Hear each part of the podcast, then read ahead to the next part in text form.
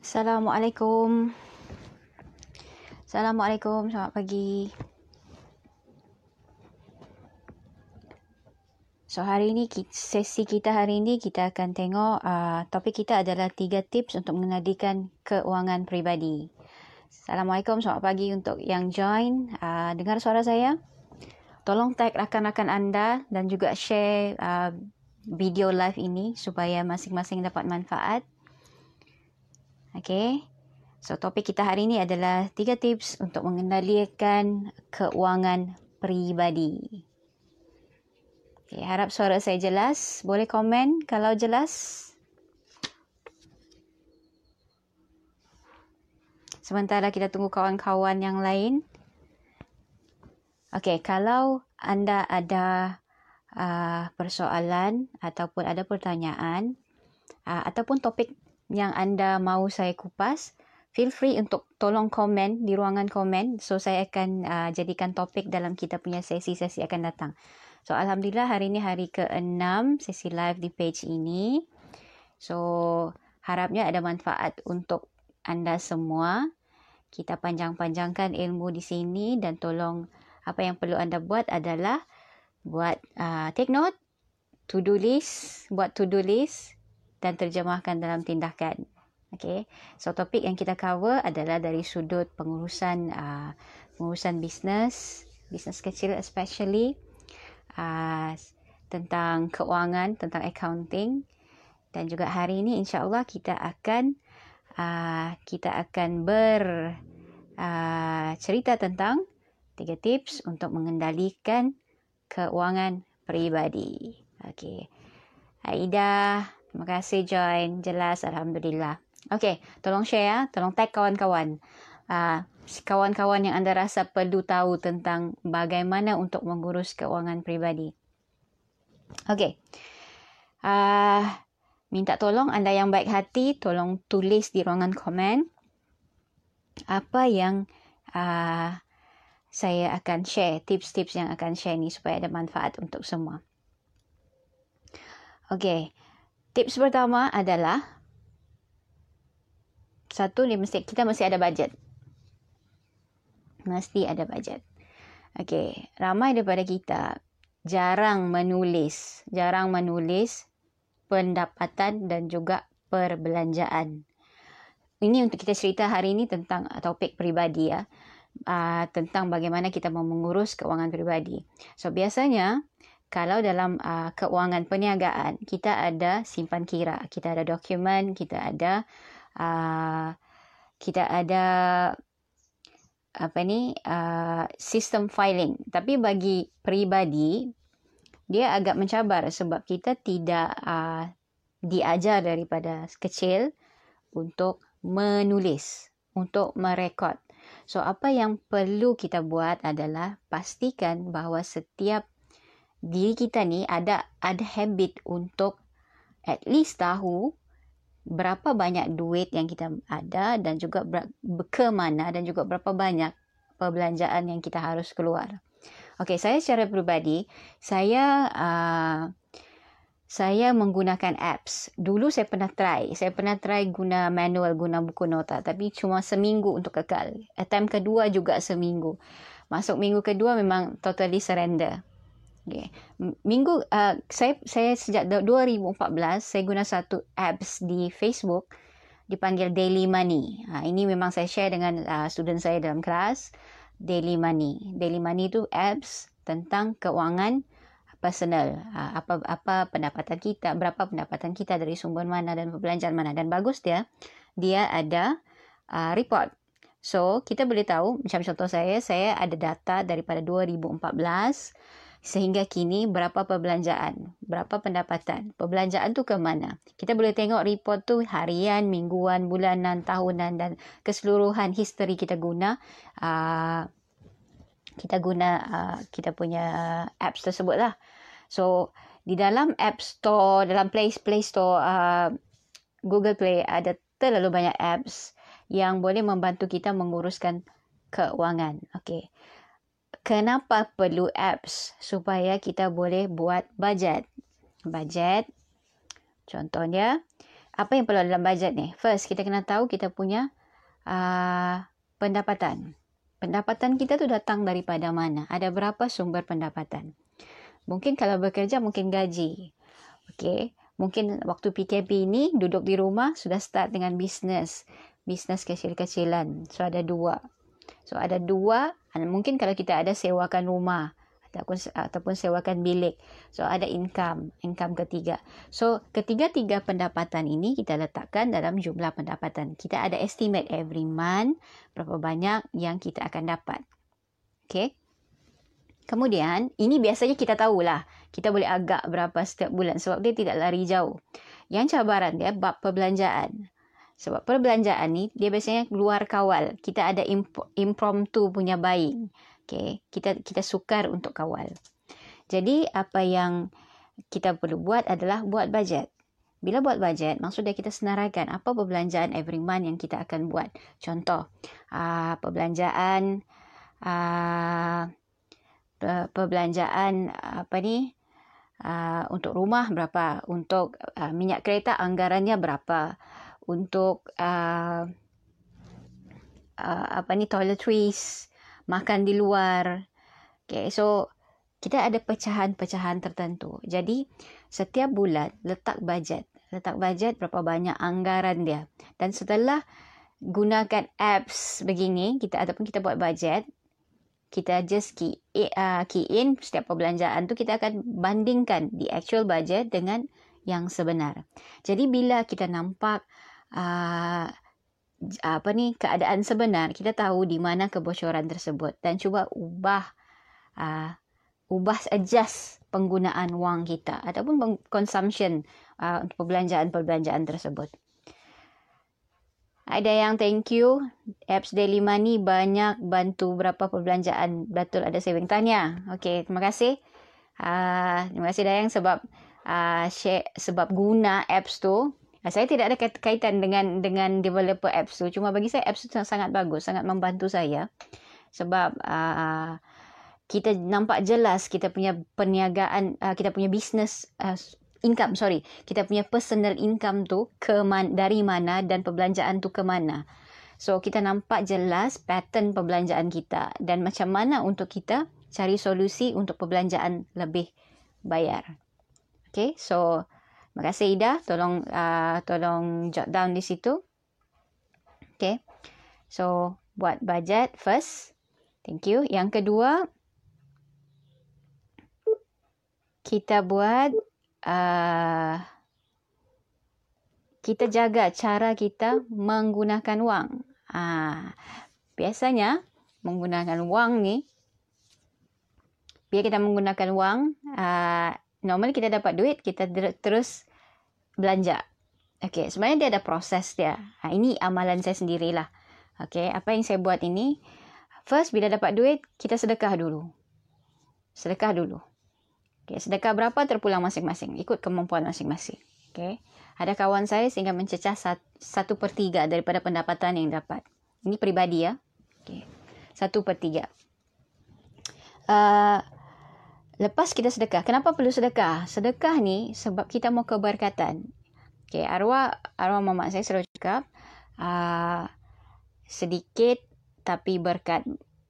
Lebih, sebenarnya lebih baik daripada banyak tapi tidak berkat. Sebab berkat tu sedikit lebih daripada mencukupi. Kalau tidak berkat, banyak pun dia tetap akan keluar cepat daripada kita. Tidak akan mencukupi. Jadi kenapa perlu sedekah? Sedekah tu supaya berkat.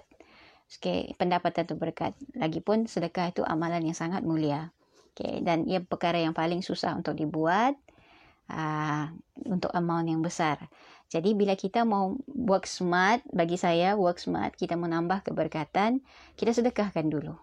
Sedekahkan dulu and then uh, lepas kita sedekah, baki itu kita ambil sedikit untuk simpan. Okay, simpanan tu kalau saya saya cuba untuk permulaan lah. Maybe, maybe anda boleh buat 5%. Okay. Kalau macam saya, saya cuba untuk 10% simpan. At least ada something for rainy days. Okay. Especially dalam keadaan sekarang. Okay. So, wang simpanan ni, ini simpanan kecemasan. So, dia ada target dia. Simpanan ni adalah untuk uh, simpanan kecemasan 6 bulan perbelanjaan kita. jumlah 6 bulan. So kalau kami uh, kalau kalau kita perlukan uh, apa ni perbelan uh, kita kena tahu lah kita punya perbelanjaan tu berapa. So kalau satu bulan perbelanjaan katakan 2000, so 6 bulan kita punya target adalah 12000. Okay. So kena tahu berapa portion dia. Kita yang decide. It's okay sebab setiap orang kantong dia, poket dia, pendapatan dia tidak sama. Perbelanjaan dia tidak sama. Jadi kita kena decide. So first kita sedekah dulu. Lepas sedekah kita simpan. Lepas simpan kita bayar hutang. Okay, kita bayar hutang. Bila kita bayar hutang, uh, ini kena pastikan. Sebab ramai orang tidak menulis hutang. Kita tulis hutang. List down hutang tu ada berapa. Um, hutang tu dengan siapa. Okay, dalam keadaan PKP kita of course kita ada moratorium, tidak perlu bayar loan sepanjang selama 6 bulan. Okay, tapi hutang kepada manusia kepada individu still kena bayar. Okay, still kena bayar. So tidak ada tidak ada orang cakap pengecualian. So apa yang perlu anda buat adalah just list down hutang-hutang amanah yang kita ada ini, komitmen setiap bulan and then tulis berapa setiap bulan. Jadi kita ada anggaran daripada jumlah pendapatan yang kita dapat berapa banyak yang kita dahulukan. So sekarang ni dalam keadaan moratorium, kita tidak perlu bayar. Tapi bila kita tidak perlu bayar pun duit tersebut jangan di, di spend untuk benda yang tidak perlu. So kita simpan sebab selepas moratorium masih ada wang yang perlu uh, keluar untuk pembayaran hutang-hutang tersebut. Especially hutang kepada individu. Okay. So First kita sedekah, second kita simpan. Third kita bayar hutang dan last kali baru kita berbelanja. Baki tu berbelanja. Normal practice kita belanja dulu, hutang tu kemudian.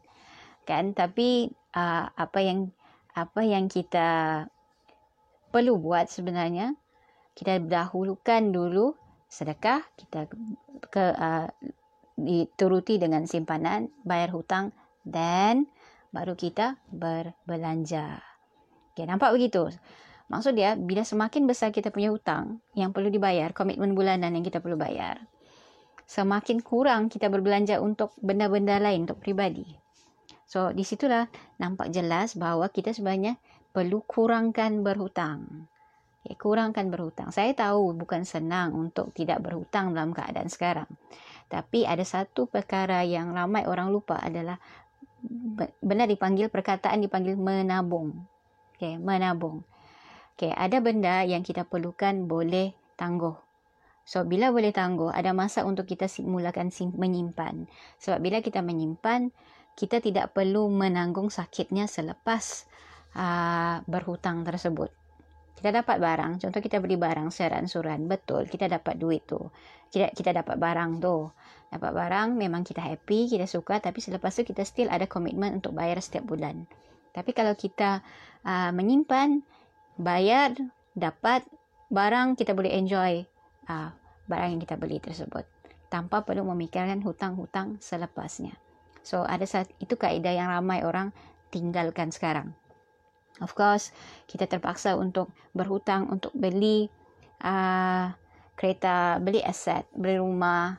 Kan? Sebab itu tidak ada pilihan sebab amount yang besar. So, kalau selagi boleh menabung, menabunglah. Okay?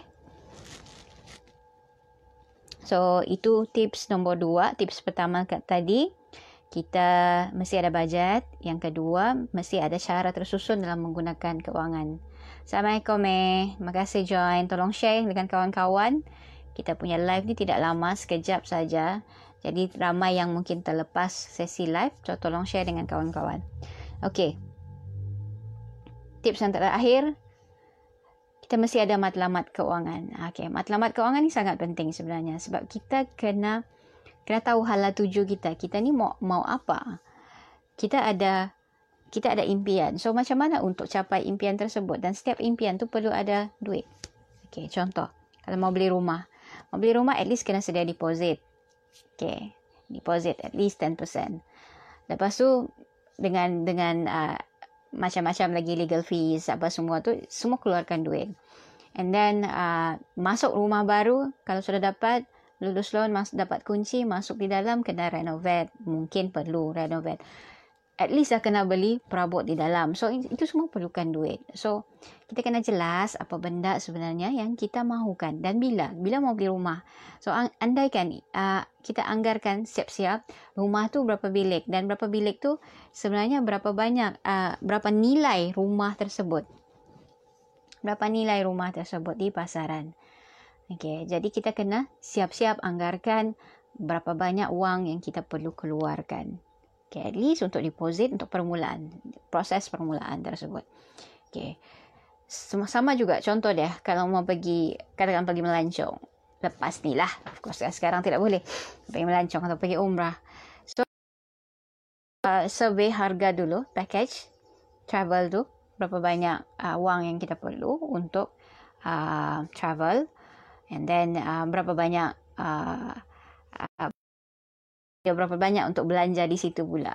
So kalau rasa melancong itu ataupun pergi umrah ataupun pergi haji itu kita punya impian just jot down bila okay, anggaran dia. So kita bersedia lebih awal bukan on the spot.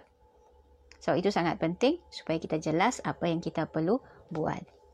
Okay, so kena ada matlamat. So kita saya ulang balik poin kita ada tiga tips untuk mengendalikan keuangan peribadi. Okay, so yang pertama mesti ada budget. Kita kena tahu kita punya duit aliran masuk dan aliran keluar. Pendapatan kita ada berapa punca, setiap bulan dapat berapa dan keluar itu ada berapa ke mana. Berapa portionnya, berapa banyak. Kita kena tengok uh, bocornya di mana. Sampah yang kita beli berapa banyak setiap bulan.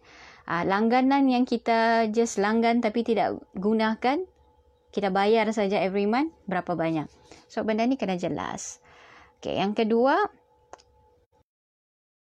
kena ada cara tersusun untuk mengendalikan keuangan. So proses menggunakan keuangan uh, duit tu first bila dapat pendapatan kita sedekahkan dulu. Lepas sedekah kita simpan. Kita simpan ikut portion yang kita perlu. Lepas kita simpan kita bayar hutang dan kemudian kita belanja.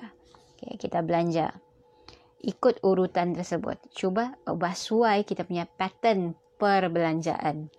Kemudian yang ketiga lah sekali mesti ada matlamat keuangan. Kita kena jelas lima, uh, 10 tahun ah, kita mau ada apa. 5 tahun kita mau ada apa. apa 3 tahun, 2 tahun, setahun, tahun ini apa yang kita mau beli. Apa yang kita mau capai. So, kena jelas dan kena of course ada ilmu macam mana untuk pergi dapatkan matlamat-matlamat yang kita mahu tersebut. Kena ada time frame, letak tarikh kalau boleh. So kita bergerak, ada action plan, ada tindakan untuk mencapai apa yang kita mahu. So uh, thank you Tuan Louis join uh, sharing hari ini. So itu tadi tiga tips, tiga tips untuk uh, mengendalikan keuangan pribadi uh, tolong share uh, ilmu ini kepada seramai mungkin kawan-kawan tolong tag nama mereka di ruangan komen tolong share uh, supaya ilmu ini dipanjangkan sebab ramai mungkin dapat manfaat daripada perkongsian hari ini. So terima kasih banyak sebab join kita punya uh, sesi live hari ini. Jumpa lagi dalam uh, live akan datang untuk uh, insya-Allah untuk saya punya sesi live ini akan ada di dalam www.sekolahusahawan.com. So feel free untuk masuk ke dalam uh, ruangan tips bisnes di situ. So uh, dapatkan bacaan di situ. Ada banyak benda yang anda boleh share. Ada banyak benda yang anda boleh belajar daripada uh, blog di www.sekolahusahawan.com. Okay, jumpa lagi dalam live akan datang. Terima kasih banyak sebab join. Assalamualaikum warahmatullahi wabarakatuh.